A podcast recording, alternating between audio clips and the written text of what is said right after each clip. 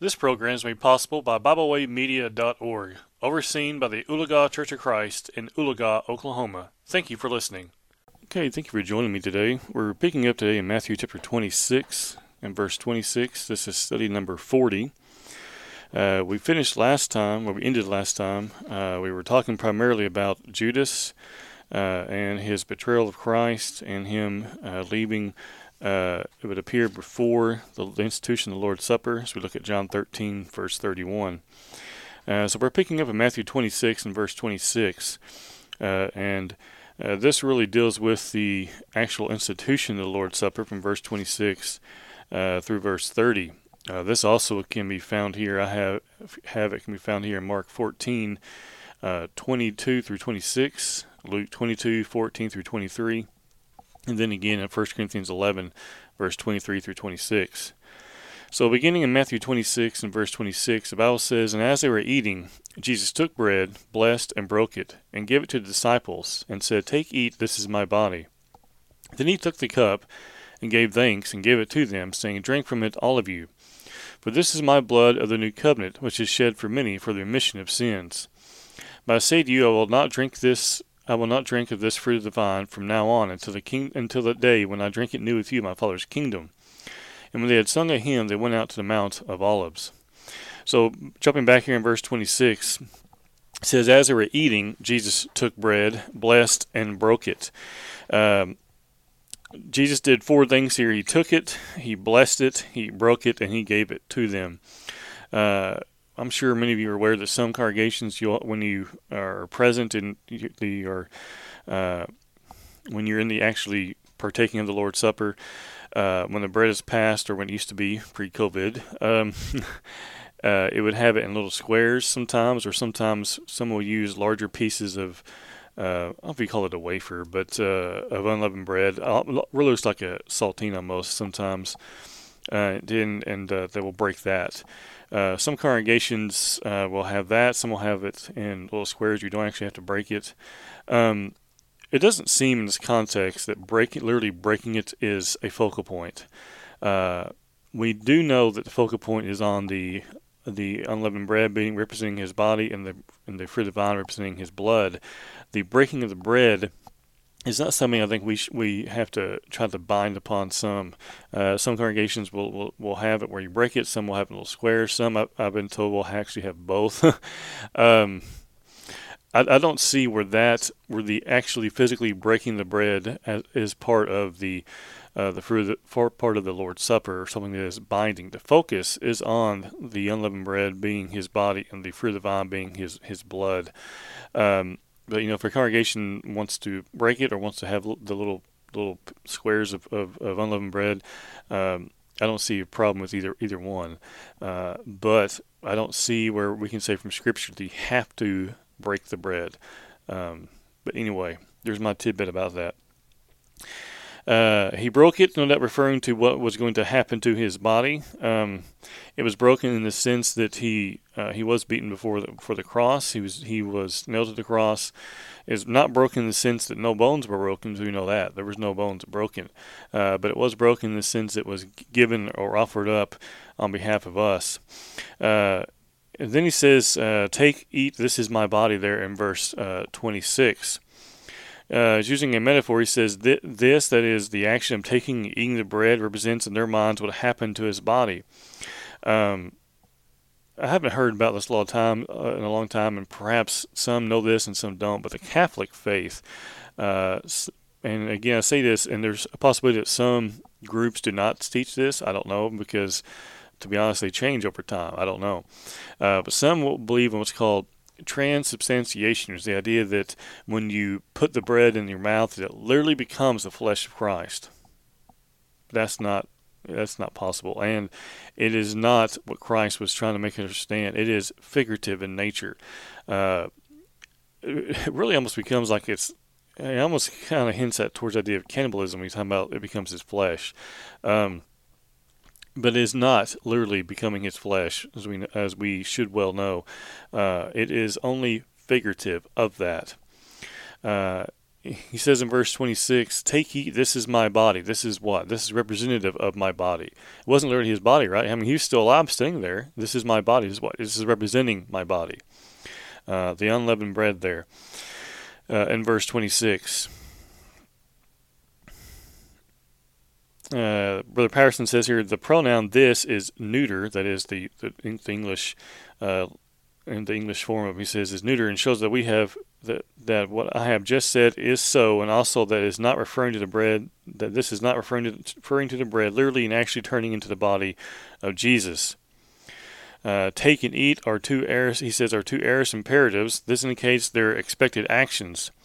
This memorial reminds us of the death of Christ for our sins, there in verse 26. Take, eat, this is my body, this is the bread, blessed and broke it.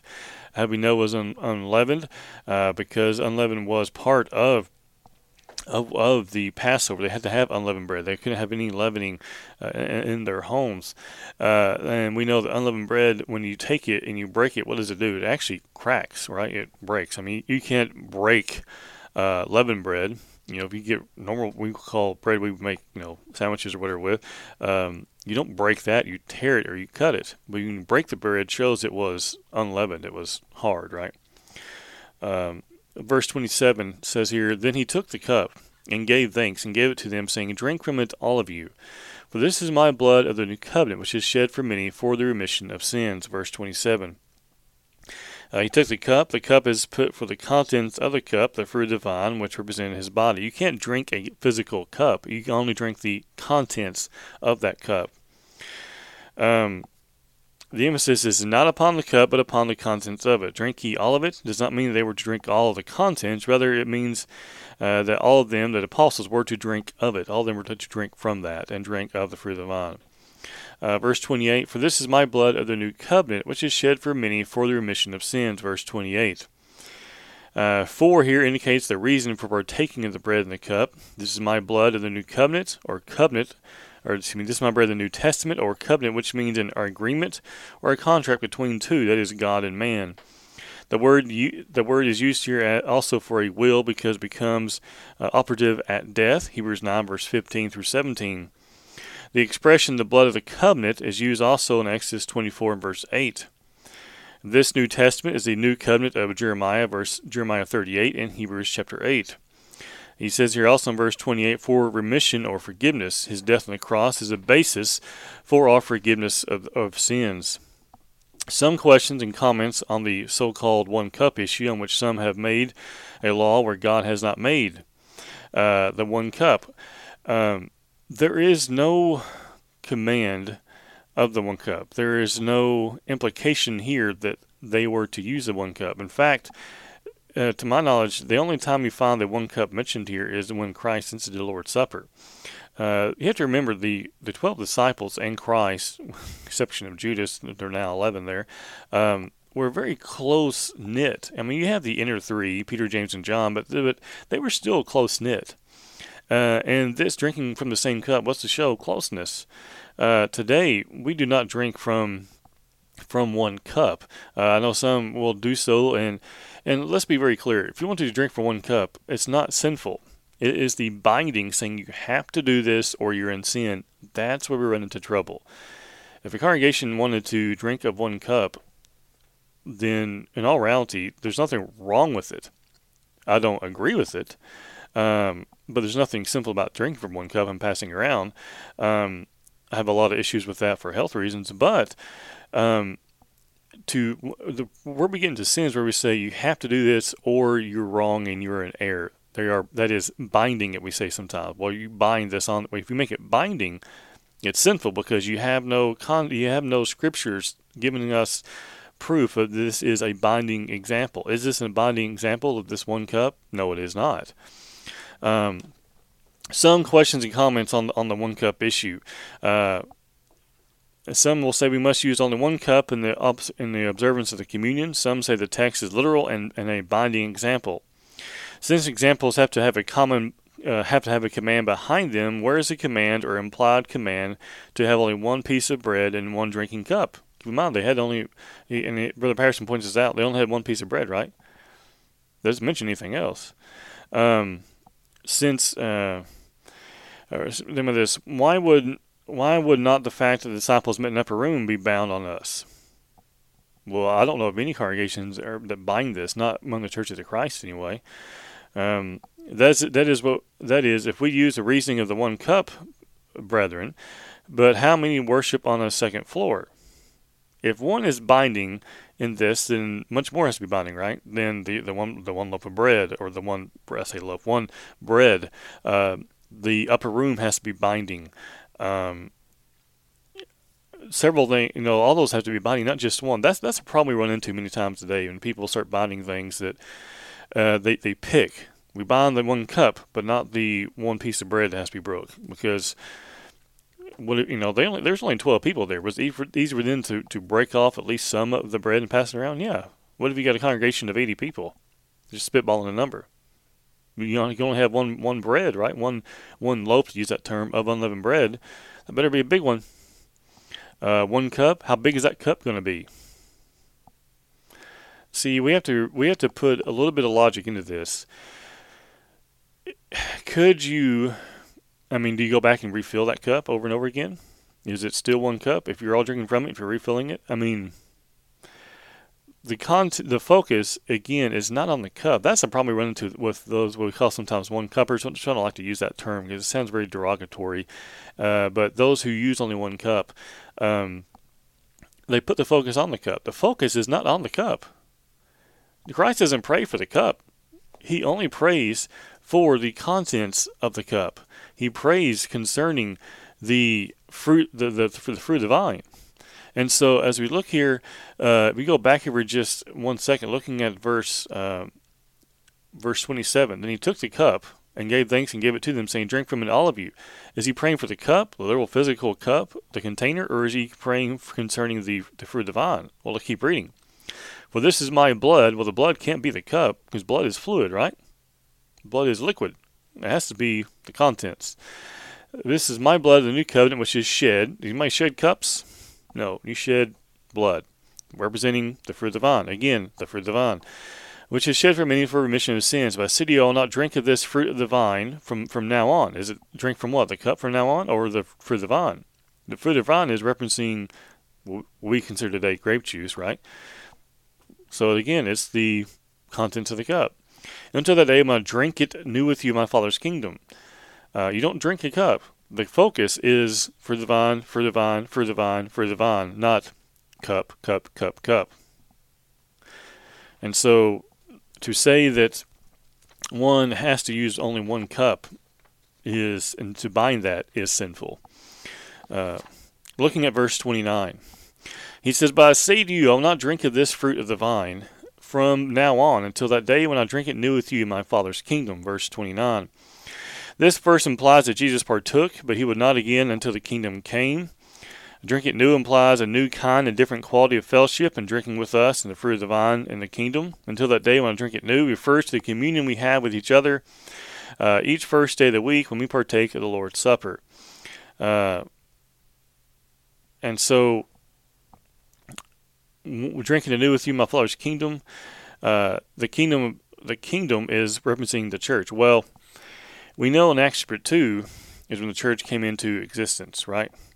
Uh, drinking new applies a new and different quality of fellowship and drinking with us, and, and drinking with us the fruit of the vine in the kingdom. Uh, again, until the day when I drink it new refers to the communion we have with each other first, uh, with with with with Him each first day of the week when we partake of the Lord's Supper. I may have miss, I may have turned that around earlier. Uh, refers to to the communion we have with Him, that is Christ, each first day of the week when we partake of the Lord's Supper. So when He says here. Uh, I'm going to drink it new with you. It's reference is the idea that when we partake of the Lord's Supper each and every Sunday, each and every Lord's Day, the first day of the week, we are having what? We are having fellowship with Him. We are partaking of it with Him at that time. Uh, when the church is coming in existence, He says, When I drink it new with you, my Father's kingdom, was a reference to the church. Uh, verse 30 When they had sung a hymn, they went out to the Mount of Olives. Uh, the reason we can say that this is referencing Christ and our fellowship with Him we partake of the Lord's Supper is because we are in fellowship with Christ, aren't we? I mean, we have to admit we are in fellowship with Christ. Once we become a Christian, we when we have obeyed the gospel, we become a Christian, we are now in fellowship with Christ. We talk about that all the time, but yet when we get to this part, people sometimes say, "Well, no, that's exactly exactly what he's talking about." We we are in fellowship with Christ when we are when we are obedient followers of Him and here, this partaking of the Lord's Supper is another example of how we're in fellowship with Him. We drink it anew with Him in the kingdom of God. And and in that sense, we have fellowship with Him. We are in fellowship with Him when we partake of the Lord's Supper. Uh, we, we are obeying His command, and we are uh, communing with Him. We talk about we call it communion sometimes. Well, what we're doing, we're communing with God. Uh, we are communing, yes, with with Christ. We are in fellowship with Him. And so that's the idea here in verse 29. Not uh, physically Christ coming back to the earth and, and drinking of the fruit of the vine in, new in, in in the church. That's not what that doesn't seem to be the reference here, and it doesn't it doesn't fit uh, because we know the church did not begin until Christ ascended, and so it must be the idea of it must it fits more accurately that we are in fellowship with Him when we partake of the Lord's Supper in His kingdom, and that's when He will drink it new with us. Okay, so we're now looking at verse 31 of Matthew chapter uh, 26. And m- many headings are correct in what says here. Jesus says Peter will deny him this very night, and that's from verse 31 through verse 35. Uh, this also can be found in Mark 14, verse 27 through 31, Luke 22, 31 through 34, and again in John 13, 36 through 38. So let's begin here by looking at, or continue rather, by looking at Matthew 26 and verse 31. Then Jesus said to them, All of you, all of you will be made to stumble because of me this night. For it is written, I will strike the shepherd, and the sheep of the flock will be scattered. Verse 31. And so all you will be offended. It means they will be displeased and caused to have displeasure. And because of this, being trapped, they may have be, they may be tempted to fall away. I will strike the shepherd certainly refers to Christ, and that is no doubt referring to him being put, put on the cross. Uh, he says here in verse 31, and the sheep of the flock will be scattered. Well, the apostles or the disciples at this point will will scatter. They will come back, but they do scatter. He says, "But after I have been raised, I will go before you to Galilee." What's it's easy. I try not to be overly harsh when we talk about these types of things because it's easy to come back and be what I call a Monday morning quarterback. It means you can go back and say, well, they should have done this or this and this here. When if you're not in the midst of it all, if you're not there, you know, to use that football setting, if you're not there on the field, you don't you're not always seeing what, what everyone else is seeing. And it's easy to go back on a Monday morning and critique everybody and act like you know you know more than everybody, like some of our commentators do. But when you look at the disciples, it's easy for us to say, "Well, they should have picked up on this." But when you're there in your moment and you're listening and everything is going on, and considering who's talking, sometimes I think they just miss some things. It's very clear that after his resurrection, that they did, they definitely did misunderstand some things or not fully understand some things. Because you find here in verse 32, what did Christ just say in Matthew 26, verse 32? But after I have been raised, so he just said that he, if he raised, referencing being raised from the dead, he obviously is going to die. Uh, they obviously are, or he's he obviously is going to be raised. He says, "I will go before you to Galilee. After I've been raised, I will go before you to Galilee." There in verse thirty-two. Um, looking at verse thirty-three, but Peter answered and said to him, "If even even if all are made to stumble because of you, I will never be made to stumble." Peter's heart many times is, is in the right place. Uh, uh, I won't say all the time because none of us are perfect, and Peter proves that again later when Paul rebukes him to his face. Uh, later, when he gets carried away with, some hypocrisy, and, and some later uh, times after Acts 2. But here in verse 30, 33, look what he says. Even if all are made to stumble because of you, I mean, even if everybody leaves and stumbles because because of you, because of who you are and what you say and what you teach and all those types of things, he says, "I will never be I will never be made to stumble." That's a very big statement. That is a very very big statement, and you know I'm sure Peter was a very zealous person. He acted many times as it would seem very quickly without maybe he kind of he acts without really thinking things through sometimes, especially prior to Acts two.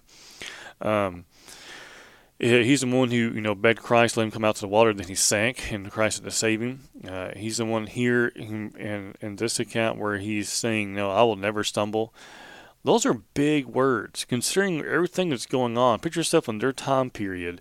People are already being killed. John the Baptizer's been beheaded because of what he did, uh, teaching the truth and, and telling Herod that he could not have his brother's wife, which would have been adultery. Uh, he was beheaded because of that. Yes, he was put in prison and later beheaded because of the promise he made, but he was beheaded. Um, others are going to be killed. Others have been killed. You know, we know also later in Acts, uh, in the book of Acts, that Stephen is, is stoned to death. Um, and so people are, it's not uncommon for people to, to die for their faith. We saw, we see in the Old Testament as well. And so for Peter to say, even if all are made to stumble because of you, I will never be made to stumble, that's a big statement to make. And Jesus here, uh, tells him, You're going to deny me three times. But also, I think this is, I think, also designed to think we can only speculate some things. It's, it's designed, I think, to kind of bring him back down to earth and also to warn him, Peter, that's not true. And Christ is going to try to humble him, I think, by these statements. Uh, he's going to show his foreknowledge, and he's going to show that, Peter, you're not quite as strong as what you think. Looking at verse 34. Jesus said to him, Assuredly I say to you, assuredly, right, which means rest assured, there is no doubt. Uh, I say to you that this night, tonight, basically saying, before the rooster crows, you will deny me three times. Three times. Um, that's a lot in one night. And for Peter to, to go from, I will never be made to stumble, to Christ telling you, you're going to deny me tonight. And before the rooster crows, you're, in fact, you're going to deny me three times that's you'd think that'd be something for Peter to stop and think about. Again, kind of that. Well, it's easy to look back and say they should have done this, but you, you would we would think hopefully that for us today we can learn from this and think, you know what, we should stop and try to be more humble people because there's always a chance of us falling away and us being scared and not doing what is right. Looking at verse 35, Peter said to him, Even if I die, have to die with you, I will not deny you. And so said all the disciples, verse 35. Well, Peter would deny him three times. The others will run away when Christ is arrested. And so um, Peter's going to fulfill that prophecy. And it is a prophecy. When you t- say this was going to happen in the future, even if it's that night, it's still a prophecy. And so uh, Peter's going to fulfill that. And Christ is again somebody shown be, be able to show his foreknowledge what's going to happen. Uh, now, next, and I know we're going to have about uh, eight minutes or so left. Next, in verses 36 uh, through, let me see here, uh, through verse 46, we have where Christ is uh, in the garden. Uh, we have Brother, Patterson uses a heading, What Happened in the Garden of Gethsemane, verses 36 through verse uh, 46. And we're going to try to look at m- much of this as we can. We may not finish this section, but Verse 36 and following, this is also found in Mark 14, uh, 32 through 42, and Luke 22, 39 through 46. So beginning in Matthew 26, verse 36, And Jesus came with them to a place called Gethsemane, and said to the disciples, Sit here while I go and pray over there. Uh, Gethsemane uh, means literally an oil press. It's the name of a place at the foot of the Mount of Olives, behind the, to- the torrent Kidron. And this is from Strong's uh, dictionary there. So it means literally an oil press. Um, I, I love the names, the meaning behind town names, city names, uh, the names of people. You know, we talk about Bible things like this. Um, Christ was going to be hard pressed. He's in a very, very stressful time, and he stops at a garden a place that is named and this is means an oil an oil press. So he's in, he's praying in the garden uh, of Gethsemane, and he is under great pressure. And he happens to stop at a place that is literally means an oil press, being pressed hard, right? Uh, that's how Christ is. He's being pressed hard, right? He's under great pressure. He's under great uh, stress, and we know that as we'll see in a moment he begins to as he begins to pray to God.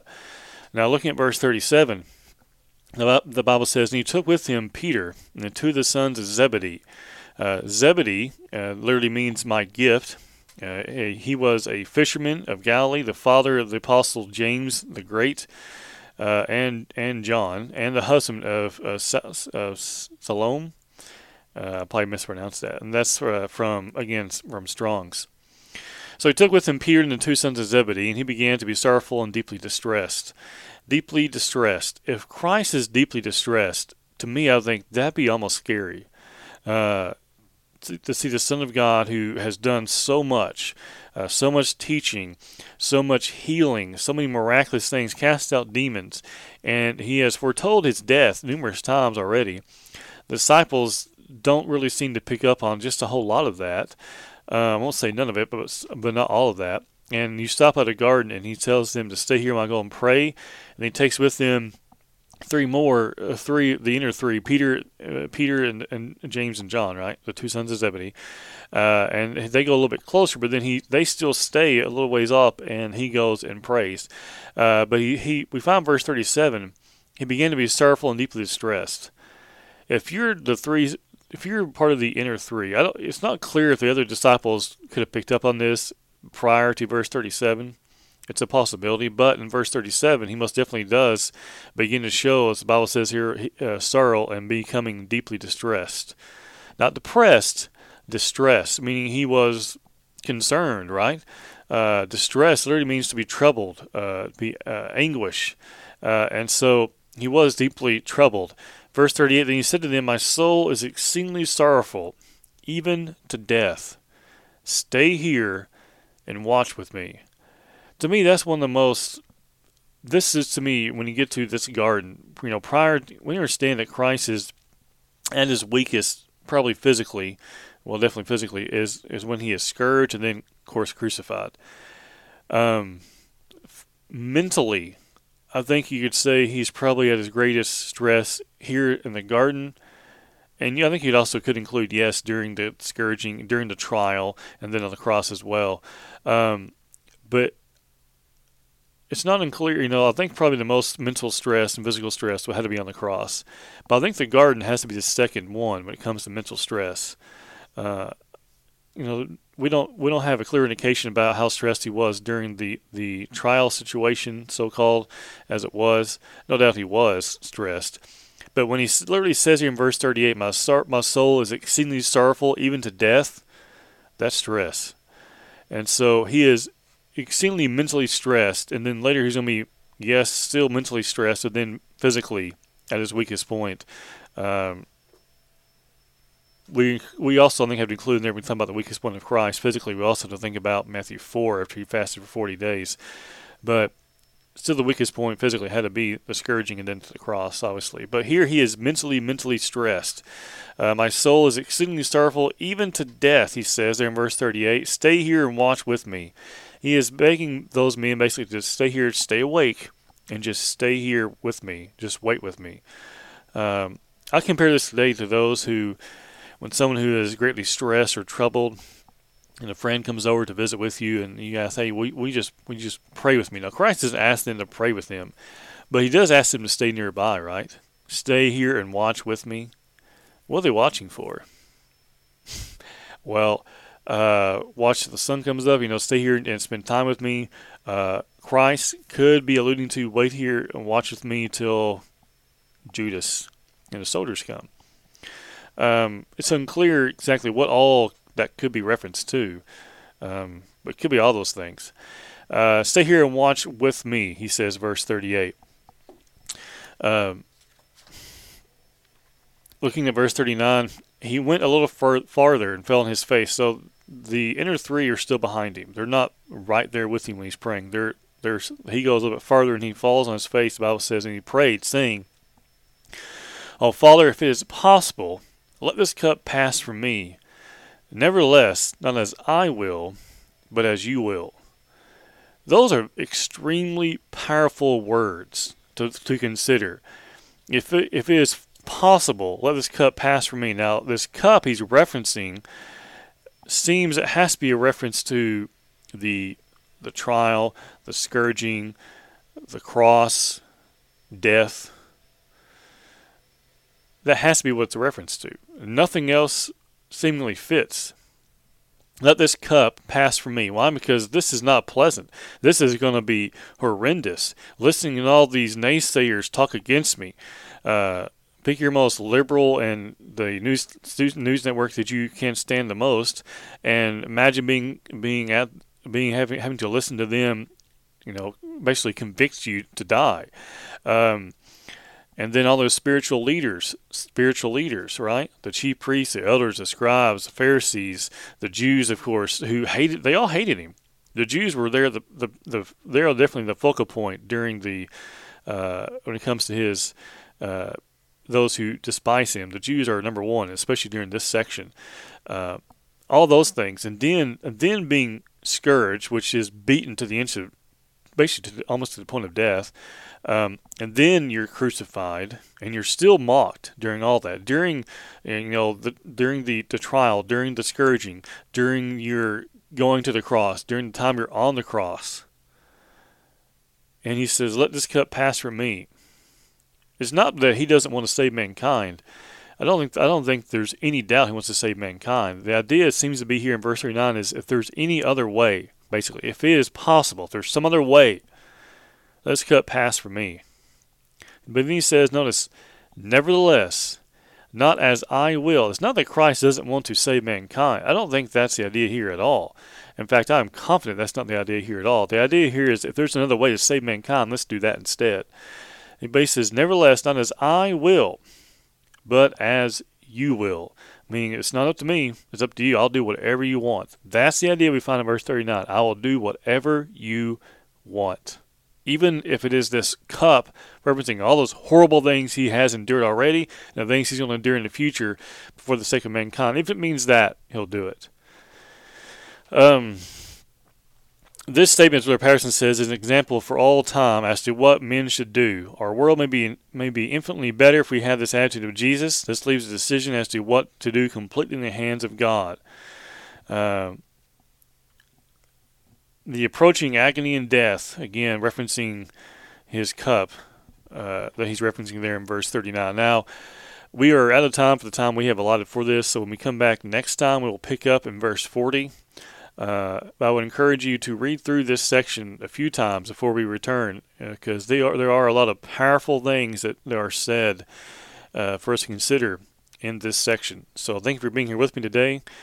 Hope you'll join me again next time when we pick back up in Matthew 26 and verse 40, and hope to see you then. We thank you for tuning in today. We hope you enjoyed this program. You can find out more about Byway Media by visiting us at bywaymedia.org.